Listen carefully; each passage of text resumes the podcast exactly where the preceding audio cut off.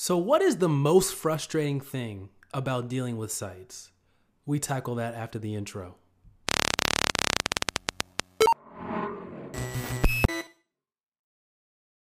Hey guys, ECRG here, back with another video. Today we're going to be talking about the most frustrating thing about dealing with sites. Now, this is something that is just my opinion. I'm sure other CRAs, other monitors may agree with this, other people that deal with sites on a day to day basis. But others may not agree with this. This is just one man in clinical research take on this. And this is I'm kind of biased because this seems to be a problem for me and my sites now. But what is most frustrating for me to deal with with sites is the amount of questions sites can ask. Study coordinators primarily can ask the amount, the quantity. I've got my day to day tasks that I do on a day to day basis, and I do not allocate time to answer people's questions. So, anytime a study coordinator or someone from a site asks me a question that throws me off my game, maybe I don't know the answer, so I got to go look it up. And that takes time out of my day and can throw things off. So, that to me is very, very frustrating. And I realize that I know, I know, I know I shouldn't be that frustrated because I would it would be much more frustrating for them to do something wrong in the study and us you know have to spend a lot of time to correct it later than if they asked me the question up front. But what I'm really speaking to are questions that are in the protocol or that can be easily found or that were recently sent out in an email or something that questions ask. I mean that sites may ask. But sometimes sites just ask so many questions back to back to back and usually it's the same few sites every week that ask questions. And you can really tell the difference between a seasoned study coordinator and a not so seasoned study coordinator, someone who's relatively new to being a study coordinator. And that's because the seasoned ones don't really ask that many questions. They know how to consult a protocol, they know how to break down a protocol.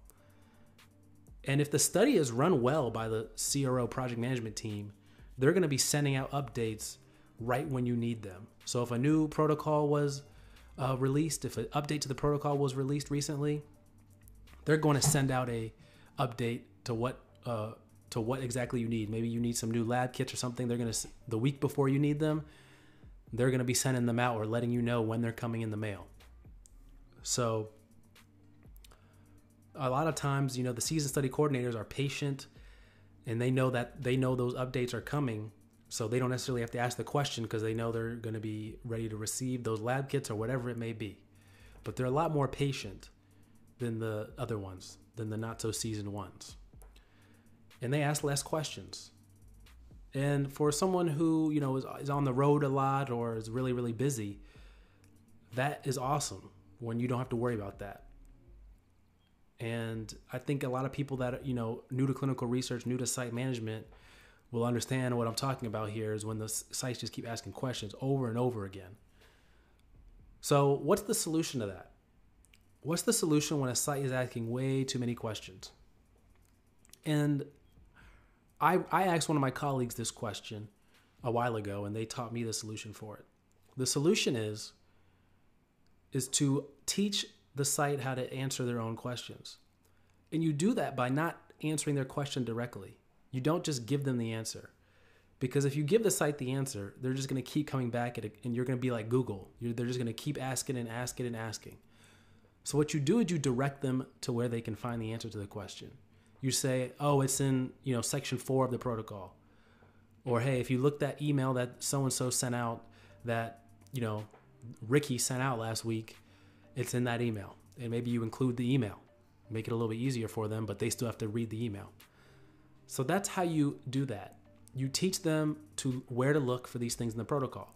And it kind of goes to that saying where if you give a man a fish, he eats for one day, but if you teach a man to fish, he eats for a lifetime. And that quote is so applicable here because if you do that a couple times, you'll notice this questions all of a sudden pretty much stop they they know okay i gotta go look at the protocol for this or i gotta go check my email for this or you know they, they tend to get it a little bit more and understand how clinical research works a little bit more So that is one of the most frustrating thing is being bombarded with questions. So I wonder what you guys think about this. What is frustrating for you in your clinical research role, or if you're a CRA or a monitor or in-house CRA? What is frustrating for you? Go ahead and comment that down below. What you guys think. So as always, guys, like this video, share it, subscribe. Let's create a discussion about this. What is frustrating for you in your job or of dealing with sites? Uh, as always, guys, subscribe. Hit that bell if you're listening on YouTube. YouTube is always playing those games where they're not uh, letting you guys know whenever we release a new video. And then um, subscribe to the podcast also. And don't hesitate to email me for any questions you may have. EliteClinicalGroup at gmail.com. All right, guys, take care.